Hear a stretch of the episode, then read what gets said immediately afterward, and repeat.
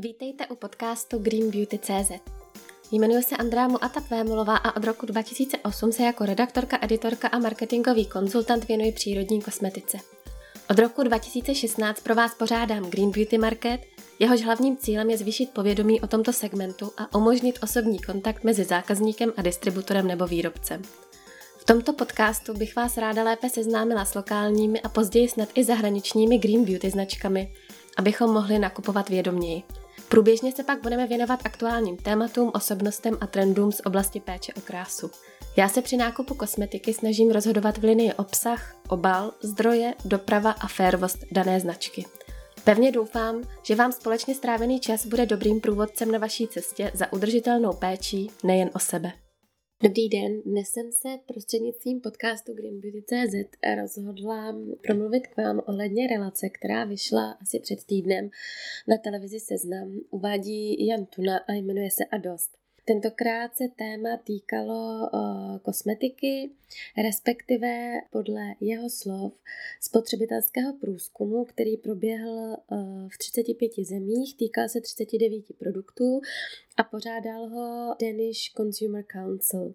Magistra Brabcová ze společnosti Arnika, kterou si Jan Tuna pozval jako odbornici, zmiňovala, že nejde o průzkum, ale že jde o studii, takže nejsem si úplně jistá, o co konkrétně šlo.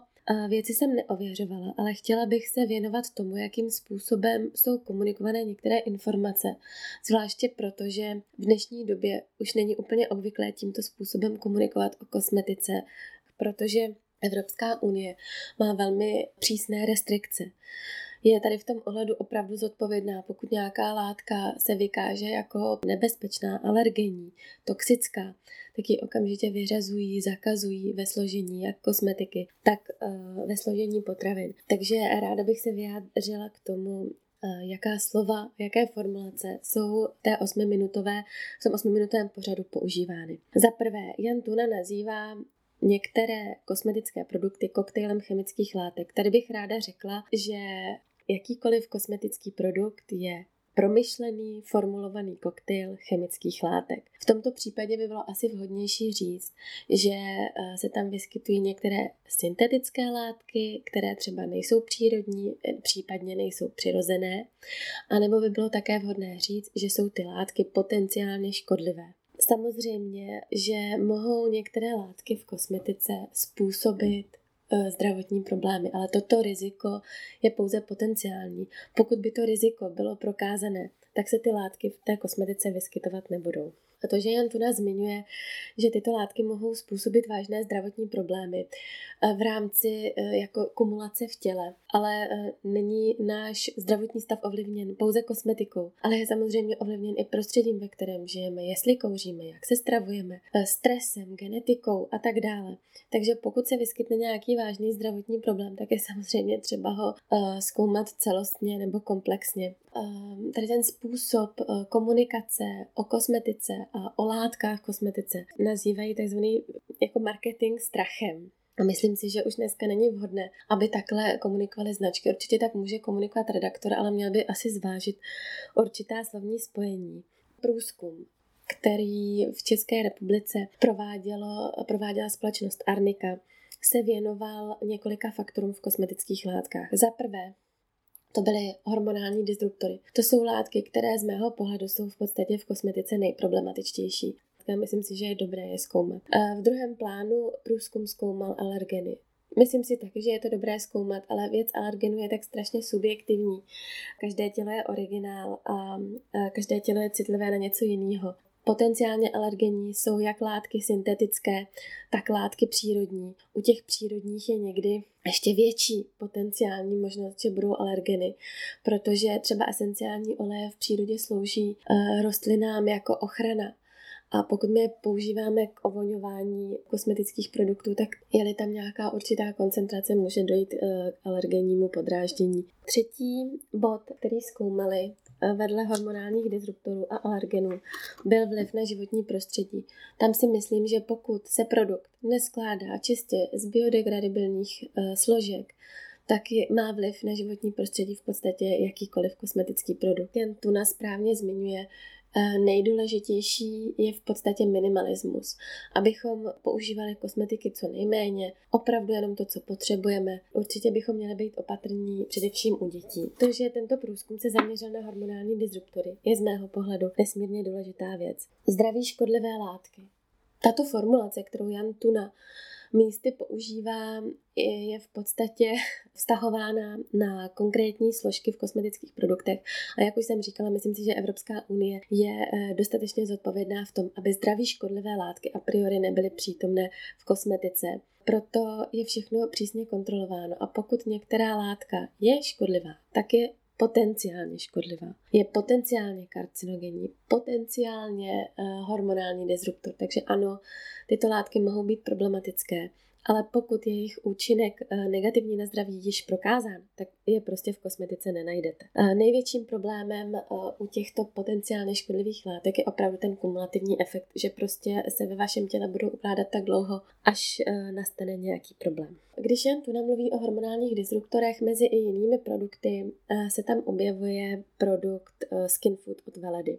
Tento produkt potom vlastně následně v tabulce má označených nějakých 8 složek, které jsou problematické pro životní prostředí, ale jelikož je to krém, tak si myslím, že jakýkoliv krém nebo olej potom, když se spláchne eh, do vodního procesu, tak prostě může být problematický. Nevím přesně, které látky a jak ovlivňují životní prostředí.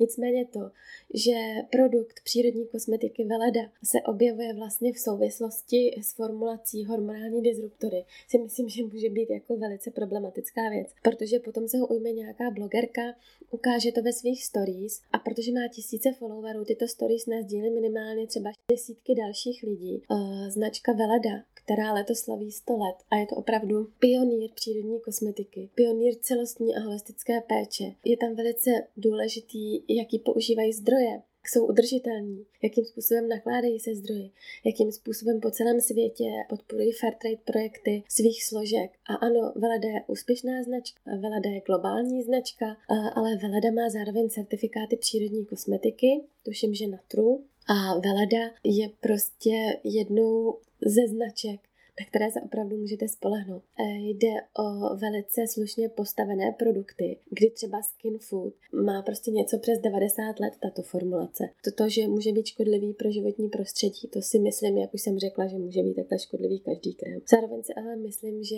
kdokoliv, kdo je příznivcem přírodní kosmetiky, by měl zbystřit a minimálně se této značky zastat, protože právě ona vyšlapala cestičku všem Green Beauty značkám, všem čistším kosmetikám, všem restrikcím, které se objevily jak v Evropské unii, tak jinde na světě, protože právě přírodní kosmetické značky se zasloužily o to, že se začaly zkoumat látky v kosmetice, které jsou problematické a které ne. Proč jsou chemikálie v kosmetice nebezpečné? Opět tato formulace Jana Tuny Prostě chemikálie v kosmetice jsou, protože chemické látky jsou složkami kosmetických produktů, stejně jako léku, stejně jako čehokoliv, co je vytvořené nejen eh, člověkem, ale i přírodou, protože chemie je všude. Takže tato formulace není úplně šťastná. Souhlasím s tím, co říká jak Jan Tuna, tak magistra Brabcová, že trávicí ústrojí má lepší detoxikační mechanismus na potenciálně škodlivé látky než kůže.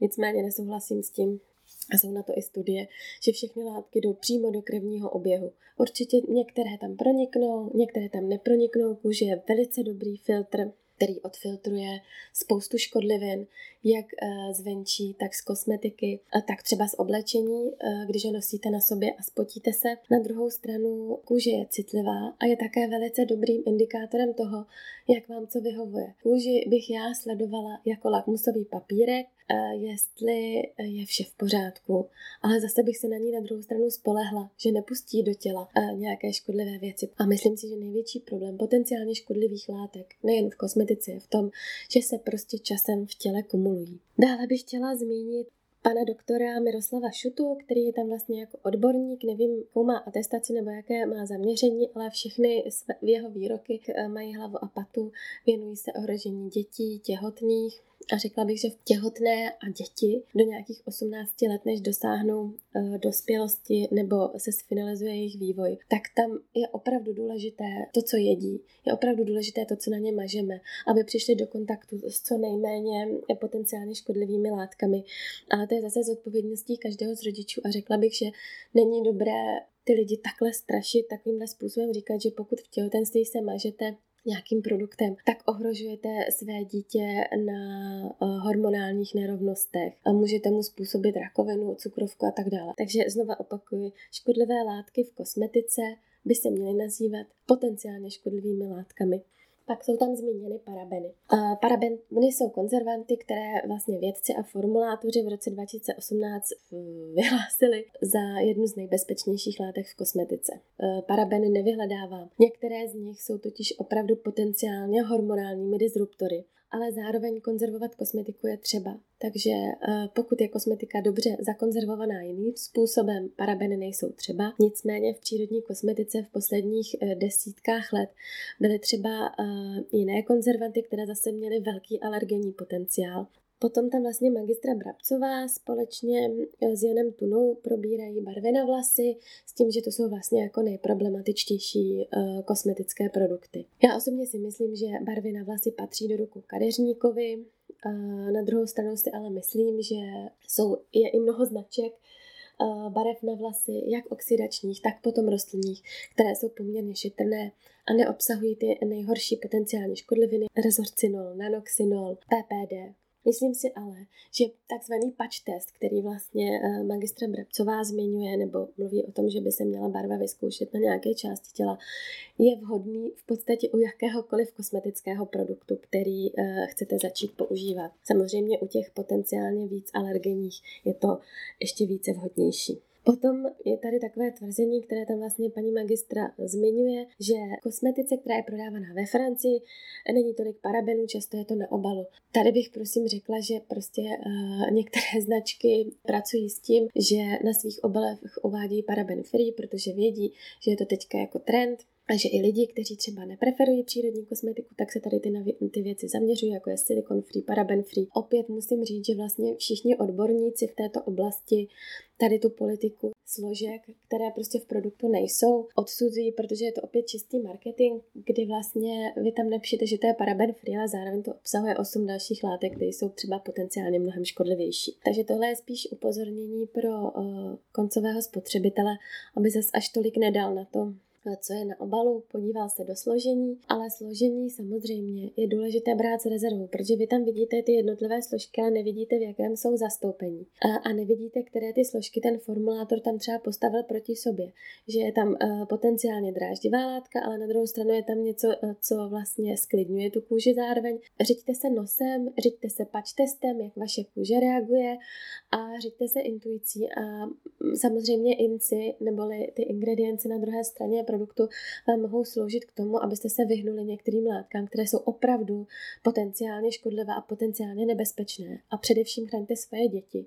Nicméně jako like ani já, ani vy nejsme schopni posoudit, jak moc je ta formulace potenciálně nebezpečná, kvalitní a tak dále. Potom tam Jantuna zmiňuje, že vlastně nejdůležitější je minimalismus té péči. S tím absolutně souhlasím, jak z hlediska obalu životního prostředí, tak z hlediska samotné péče. Důležité je pravidelně si mít intimní partie, ruce, rozhodně několikrát denně. Nohy, podpaží, prostě taková ta místa, kde dochází k té bakteriální aktivitě, která nás má zároveň chránit určitým způsobem ale může také dojít k zápachu nebo uh, nějaké prostě mikrobiální zátěži. Nicméně absolvovat třikrát denně sprchu, to nám může natolik poškodit kožní mikrobiom, že potom uh, imunita kůže uh, je na tom špatně a v podstatě imunita kůže souvisí s dalšími faktory našeho zdraví, takže je třeba na ní dbát. Potom vlastně magistra Brabcová zmiňuje, že přírodní kosmetika je pouze ta, která je označená uh, některým certifikátem. Tak s tím nemohu souhlasit, protože přírodní kosmetika nemá žádnou definici, nemá ji danou zákonem, protože existuje mnoho způsobů, jak vnímat přírodní kosmetiku. Někdo za přírodní kosmetiku považuje jenom eh, produkty s čistě přírodním složením.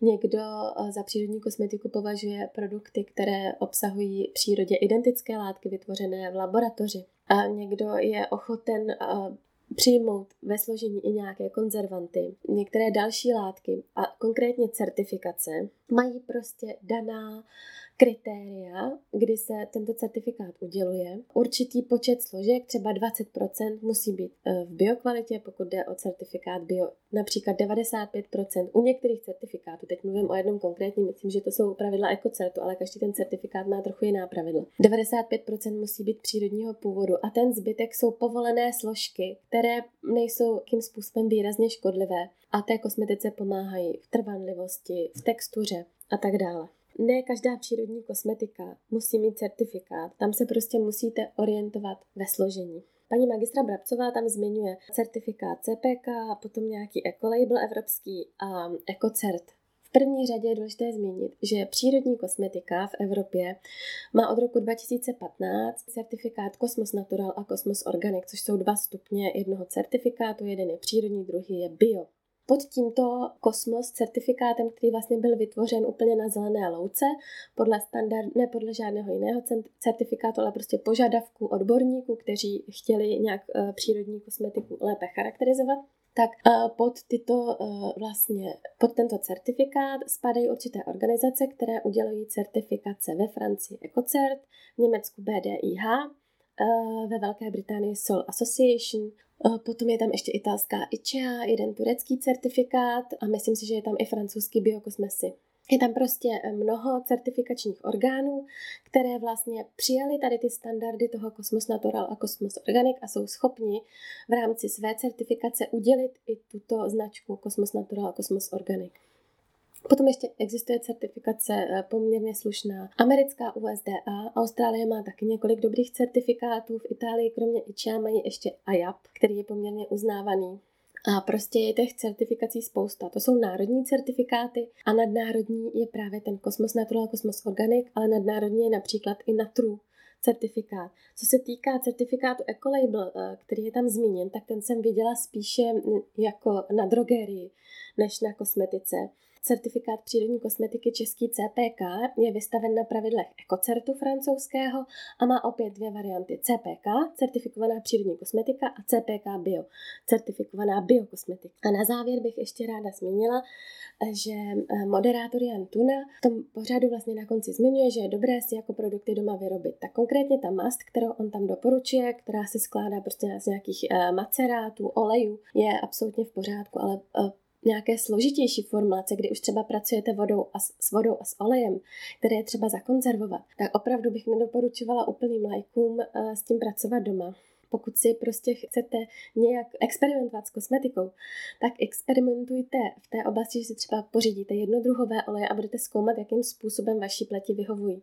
Pořídíte si jednotlivé květové vody, třeba levandulovou, růžovou, heřmánkovou a tak dále a budete zkoumat, jak vaší pleti vyhovují. Budete experimentovat s esenciálními oleji, v nosném oleji, ne přímo na kůži, a s jejich mírou. Buďte velmi opatrní a zároveň uvidíte, co vám voní, co ne, jak na vás aromaterapie funguje, ale vždycky je potřeba si to dané téma trošku prostudovat a proskoumat a ne hned eh, si nakoupit oleje a začít je třeba konzumovat, esenciální oleje, což je úplně jako ta nejhorší varianta a dělají to v podstatě jenom lidi, kteří se v tom opravdu dobře vyznají a léta to studovali, tak potom můžou doporučovat konzumaci jedné nebo dvou kapek. Zároveň bych eh, ráda řekla závěrem.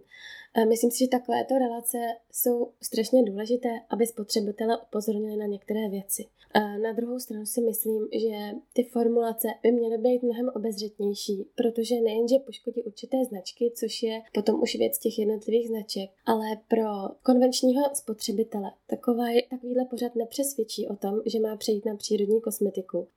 Ráda bych proto upozornila moderátory, redaktory a lidi, kteří se eh, tímto tématem zabývají, aby pečlivě volili slova a zároveň bych ráda poprosila značky, které toto téma také komunikují, aby na svých Instagramových účtech, aby ve svých blogových článcích byly velmi opatrní právě co se týká toho marketingu strachem, aby upozorňovali své zákazníky na to, aby byly co nejšetrnější ke svým dětem. Ale pokud eh, říkáte své zákaznici, které je 50, že teďka musí absolutně všechno vyměnit za přírodní kosmetiku, jinak prostě to bude mít nedozírné následky na jejím zdraví, tak to bych řekla, že je velký nesmysl, protože její tělo už 50 let něco kumulovalo. Chci vám moc poděkovat za pozornost a doufám, že se uslyšíme u příštího podcastu. Děkujeme, že jste nám i dnes věnovali svůj čas. Na další díl podcastu se můžete těšit vždy koncem pracovního týdne Aktuální informace a články najdete na www.greenbeautymarket.cz a na www.greenbeauty.cz. Naslyšenou. thank you